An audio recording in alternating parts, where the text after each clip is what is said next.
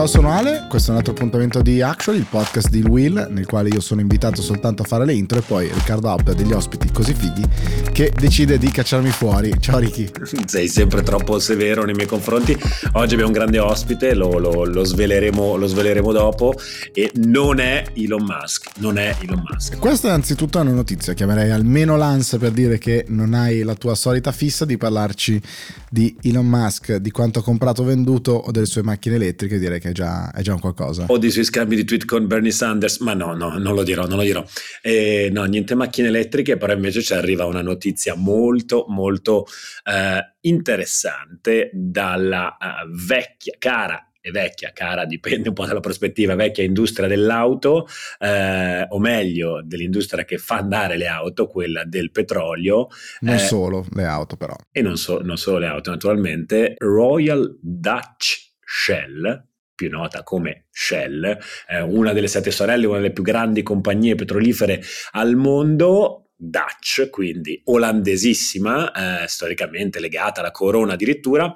Qualche mese fa, i più attenti di voi ricorderanno, ne avevamo parlato anche su Will, una corte eh, olandese aveva detto agli amici di Shell di ridurre le proprie emissioni del 45% in tempi molto molto stretti. Ha fatto parlare moltissimo questa sentenza perché appunto la giustizia che entra dentro al dibattito sul climate change Ieri arriva una notizia da Amsterdam eh, che dice, cara Olanda, è stato bello, noi spostiamo i nostri headquarters a Londra. Saremo sempre Royal, saremo sempre Dutch, ma ci andiamo in un'altra monarchia. Esattamente, in un'altra monarchia eh, dove apparentemente forse gli romperanno un po' meno le scatole, no, insomma una storia, faranno anche un rebranding, toglieranno il nome, il nome Royal Dutch dalla, dal proprio nome e sembrerebbe appunto che vadano a Londra, naturalmente la compagnia ha detto che è perché il sistema londinese è più flessibile e in qualche modo efficiente per una compagnia come Shell e quindi tanti saluti cari amici olandesi che chiaramente non l'hanno affatto presa bene. Immagino, immagino, molto interessante, devo dire che questa me l'ero, me l'ero persa, mentre non mi sono perso le uh, diverse email che sono arrivate in risposta alla nostra call to action, come dicono quelli bravi, quindi la nostra richiesta di un feedback rispetto alla, alla, questione Uber e taxi, se poteva interessarvi, devo dire che ne sono arrivate diverse di email. Puoi dirlo, puoi dirlo, ce l'avete chiesto. No, ho no. fatto una lunga perifrasi proprio per evitare di eh, usare frasi che non mi appartengono, però sicuramente parleremo della questione Uber e taxi, è una storia secondo me molto interessante, molto rappresentativa dell'innovazione in Italia e dell'impatto che ha l'innovazione nel nostro paese perché fa scoppiare dei bubboni, diciamo così, delle bolle che erano lì a livello legislativo normativo lì da anni. Piccolo spoiler, la legge sul trasporto pubblico non di linea è del 92, la 21 del 92 per chi arrivava fresca fresca. Fresca fresca, vado tutto a memoria naturalmente che è una mia grande passione, chi arrivava alle stazioni centrali a Milano eh, qualche anno fa si vedeva gli striscioni con scritto rispetto per la 21-92, ecco quella è la legge di base, più volte modificata, più volte rimandata rimandata, qualcuno dice, gli altri dicono no, ma è rimandata, eccetera, ma non entriamo in quel ginepraio, ma lo faremo, lo faremo perché appunto è molto interessante come dal 92 fino al 2013, quando poi è arrivato Uber in Italia, se ne è parlato poco di quelle contestazioni o non era sicuramente un argomento da tirare fuori a, a cena ecco. Eh, e invece poi in quegli anni 13, 14, 15 chiunque parlava di questioni di licenze, di taxi dell'ECC con la frustrazione di entrambe le parti. Quindi sicuramente andremo eh, un po' più nel dettaglio, anche diciamo con un po' un percorso storico, perché è molto interessante vedere come si è evoluta eh, Uber a livello globale, come l'Europa rispetto invece a quello che magari succe- è successo per Airbnb, dove l'Europa è parte, è un bellissimo pezzo di business, diciamo così, una gran fetta. Eh, Uber, il servizio, quello di trasporto, in Europa quasi è il Ghenò, come si dice eh, dalle tue parti, caro Riccardo Haupt. Eh, quindi non c'è, fai cenno di no, a Genova non si dice eh, No, non si dice proprio così, ma prego, eh, sono comunque quello che sto ascoltando in questo momento storico, ti esatto. guardo come un Paolo Mieli in qualche modo. Esatto, correva l'anno correva l'anno di qualche anno fa, quando tra l'altro l'unica roccaforte di Uber Trasporto eh, che è mm, Londra, ha rischiato anche lei di, di cadere sostanzialmente con eh, la, la, licenza che ha data Uber che, che, non veniva rinnovata, ma insomma ci sono un sacco di cose che sono successe, la Spagna che fu uno dei primi paesi a bloccare il servizio, tra l'altro con una richiesta di intervento di urgenza eh, che fu, fu, poi copiato anche dai tassisti in, in Italia, mentre in Germania fecero una cosa molto diversa partendo, se non ricordo male, dal lato pubblicità, quindi dal divieto di fare pubblicità, andando per una legge eh, di quel tipo per iniziare a scalfire diciamo, il monopolio di, eh, di, Uber anche nella tua Germania. Non so come si dice il Geno in tedesco, ma... no, di Germania, di Germania comunque parleremo eh, oggi appunto nella nostra big story, eh, possiamo svelare... Cioè mi stai già cacciando? Se, no, no, no, è che insomma bisogna lasciare anche un po' di spazio al nostro ospite di oggi, eh, l'ambasciatore eh, Michele Valensise già segretario generale della Farnesina, quindi in qualche modo un po' il capo dei diplomatici italiani, oggi presidente di Villa Vigoni. Villa Vigoni, nostro partner insieme ad Assicurazioni Generali per l'evento a cui stiamo lavorando, il 23 novembre in Torre Generali, parleremo appunto delle relazioni fra Italia e Germania, come stanno cambiando. Cambiamento, beh, oggi ne parliamo con Michele Valensise, quello che sta succedendo in Germania è un cambiamento molto molto grande, ci sta salutando eh, Angela Merkel e quindi direi che possiamo possiamo partire con Gingolino e Big Story.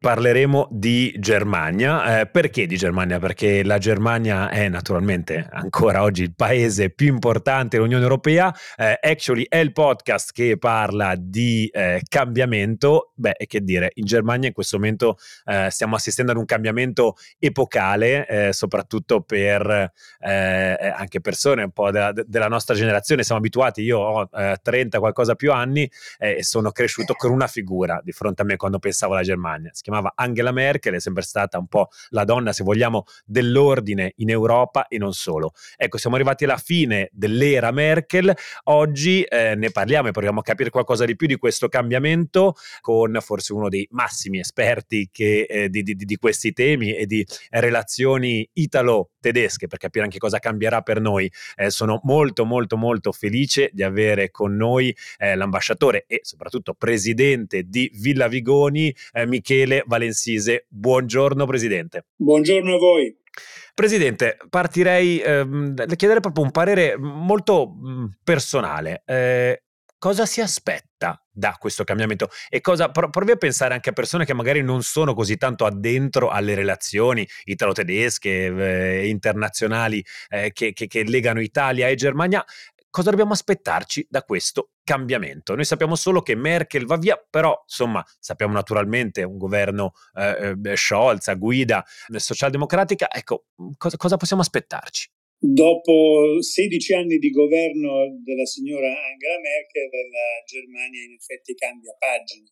Il governo di eh, Angela Merkel ha coinciso quasi con una generazione, tanto che c'è una battuta che circola eh, in Germania abbastanza insistentemente, secondo la quale un bambino si rivolge al papà e, e chiede se eh, cancelliere può essere anche un uomo oltre che eh, una donna. meravigliosa, meravigliosa questa perla. La, la stabilità e la, e la continuità eh, di tutto questo eh, lungo periodo. Tra l'altro un periodo, eh, vale la pena di ricordarlo, in cui la signora Merkel è rimasta alla guida del governo prima nei primi quattro anni con una coalizione con il Partito Socialdemocratico, nel secondo quadriennio con una coalizione viceversa con il Partito Liberale, nel terzo e nel quarto quadriennio ancora una volta con una coalizione con i socialdemocratici.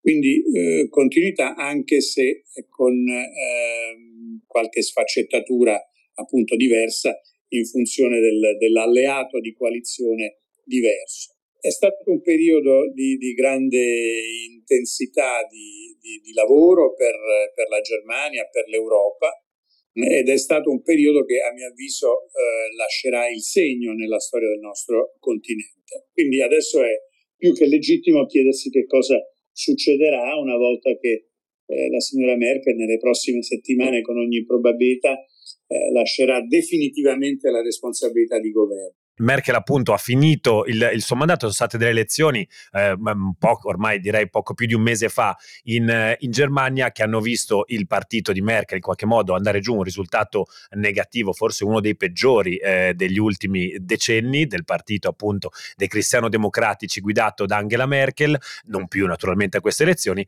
e invece un trionfo di quella che oggi viene chiamata appunto un'alleanza semaforo guidata appunto dai, dai, dai social social, dei socialdemocratici, quindi un partito di centrosinistra, storico alleato appunto di Merkel. Eh, poi appunto a comporre questo, eh, questo, semaforo c'è il giallo dei liberali, partito se vogliamo più vicino al centrodestra, un movimento insomma eh, eh liberale adesso poi capiremo anche con il presidente Valensise che ruolo giocheranno e infine i Verdi, appunto il partito ambientalista. Ecco, cambiamento, stava dicendo, mi scusi se l'ho interrotta, ma era importante provare a raccontare il contesto. Beh, intanto c'è una nota di cambiamento nella storia della Repubblica Federale Tedesca che risiede nel fatto che la signora Merkel è la prima cancelliera della storia della Repubblica Federale di Germania che va via autonomamente, va via uh, volontariamente senza essere sconfitta o sfiduciata in Parlamento.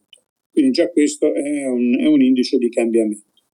Eh, è anche vero quello che lei ha detto che il um, partito della signora Merkel in queste elezioni svoltesi il 26 settembre per il rinnovo del Bundestag ha eh, incassato il peggior risultato della sua storia non era mai stato così penalizzato dall'elettorato, segno che c'è qualche eh, desiderio di, di, cambiamento o comunque di, di, di, revisione, di ripensamento degli equilibri eh, politici interni tedeschi.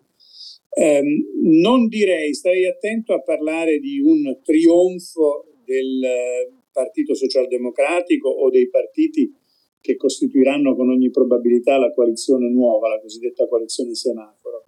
Eh, sono, sono state, si è trattato di tre affermazioni notevoli, in particolare quella della SPD, del Partito Socialdemocratico, che era data all'inizio molto giù nei sondaggi e che viceversa attraverso una campagna elettorale intelligente è riuscita a guadagnare eh, spazi e consensi e in questo momento è il primo partito. Quindi spetta alla SPD tentare di formare la coalizione. Sarei prudente sul termine trionfo perché eh, pur essendo vincitori tutti e tre i partiti, eh, nel senso che hanno aumentato ciascuno i propri consensi e ciascuno i propri seggi in Parlamento, adesso sono impegnati da settimane in un compito eh, non, non semplicissimo, che è quello della costituzione di un governo per la prima volta a tre, una coalizione a tre cosa che non c'è mai stata in Germania. Le coalizioni sono sempre state fra un partner principale e un cosiddetto junior partner, ma si trattava di coalizioni a due partiti. Questa volta il compromesso iniziale, anzi la stesura di quello che in Germania si chiama il Koalitionsvertrag, il contratto di governo, il contratto di coalizione, eh, quell'esercizio oggi è abbastanza più complesso che in passato. Da qui il tempo che sarà necessario, che è già necessario per, per arrivare ad una definizione del contratto e quindi al varo del nuovo governo. Non sembrano così lontani, giusto? Mi sembra, mi sembra di, di, di, capire che rispetto anche, se ripenso all'ultimo governo Merkel che era stato lunghissima, no? il, il, il, parto, se vogliamo, di questo contratto, sembra che si sia trovata una quadra fra i tre partiti in questo momento.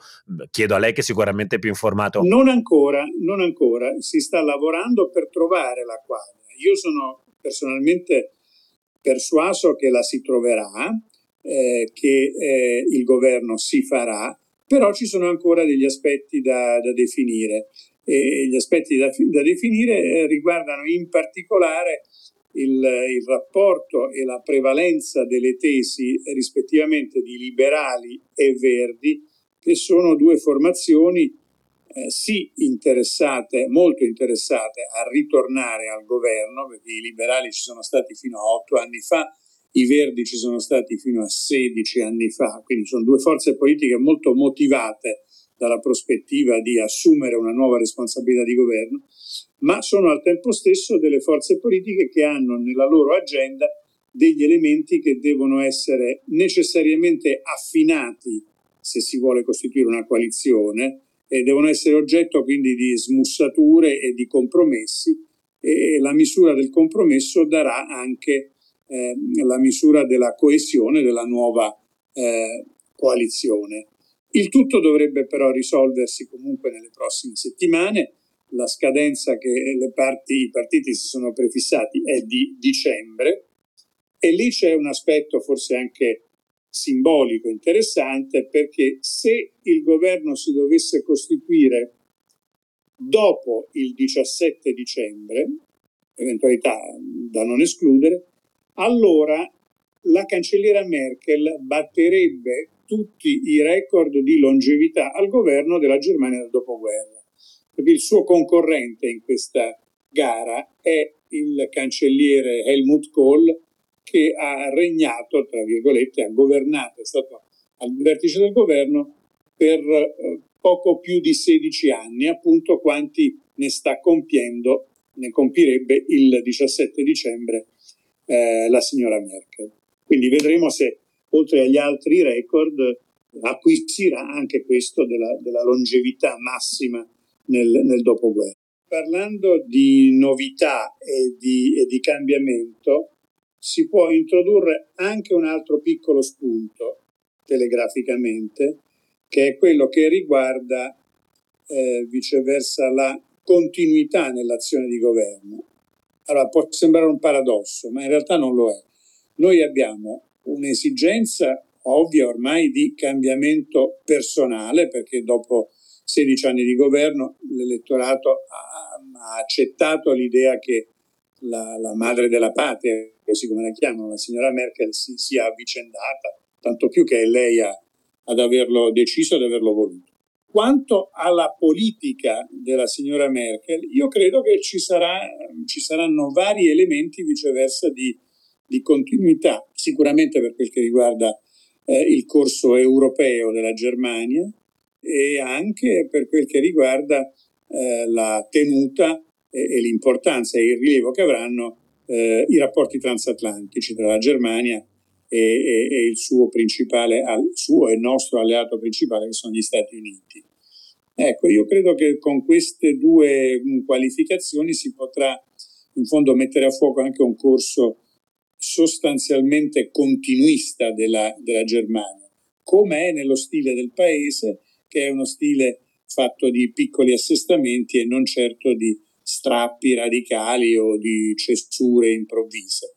Invece cosa dobbiamo aspettarci come italiani? Naturalmente la Germania è il partner strategico più importante che abbiamo a livello europeo oggi, mi sento di poterlo dire pronto ad essere naturalmente corretto eh, da lei. Eh, cambierà qualcosa, diciamo, n- negli occhi con cui il governo tedesco guarderà ad un'Italia che sappiamo storicamente ha avuto, diciamo, sono momenti naturalmente di, di, di, di forte amicizia diplomatica e non solo, ma anche, eh, ricordiamo, dieci anni fa fa momenti di tensione. Sappiamo anche le due opinioni pubbliche come a tratti sono state polarizzate in qualche modo le une contro le altre.